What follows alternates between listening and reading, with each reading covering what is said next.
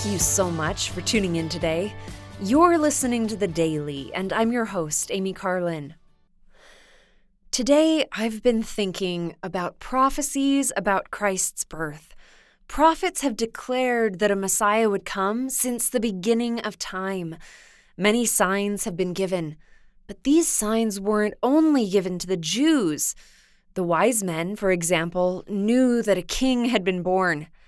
In the ancient Americas, a prophet called Samuel told the Nephites that the Messiah would be born in five years. Many of the Nephites didn't particularly care for Samuel since he had called them to repentance and told them that they were a wicked and stiff necked people. He'd been thrown out of the city for his prophecies, so instead of coming in, he climbed up on the city wall to tell them about the birth of the Savior. Samuel prophesied that many signs and wonders would appear in heaven, and he said that a new star would appear. The greatest prophecy, though, was Samuel telling the Nephites that there would be a day and a night and a day with no darkness during the night, that they would see the sun rise in the morning and they would see it set before night, but that there would be no darkness. Now, while some of the Nephites believed Samuel's words, many of them were angry instead, and they tried to kill him with arrows and stones. But they couldn't hit him. He jumped off the wall and he returned to his own country. And he was never heard of again among the Nephites. As the months passed, fewer and fewer people believed that Christ would come. They claimed it wasn't reasonable that such a thing could even happen some of Samuel's signs and wonders had occurred, but they said that Samuel might have guessed right on a few things, but not on everything.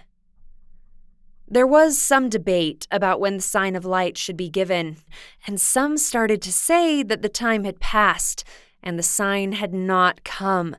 The non believers set a date and said that if the sign didn't come by then, they would put all of the believers to death. A prophet named Nephi was very sad when he heard about this, and he prayed to God.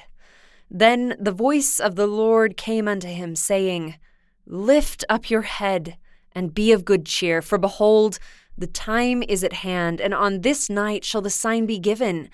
And on the morrow come I into the world, to show unto the world that I will fulfill all that which I have caused to be spoken by the mouth of my holy prophets. Behold, I come unto my own, to fulfill all things which I have made known unto the children of men from the foundation of the world, and to do the will both of the Father and of the Son, of the Father because of me, and of the Son because of my flesh. And behold, the time is at hand, and this night shall the sign be given. And it was. That night we learn there was no darkness, and the new star appeared. The believers were rewarded for their faith with a sign that the prophecies were true. A Messiah had been born. We may not always see signs and wonders in our lives, but we can still look forward with faith and believe. As we do so, we will be more prepared to recognize the hand of God in our own lives. Thank you again for listening today.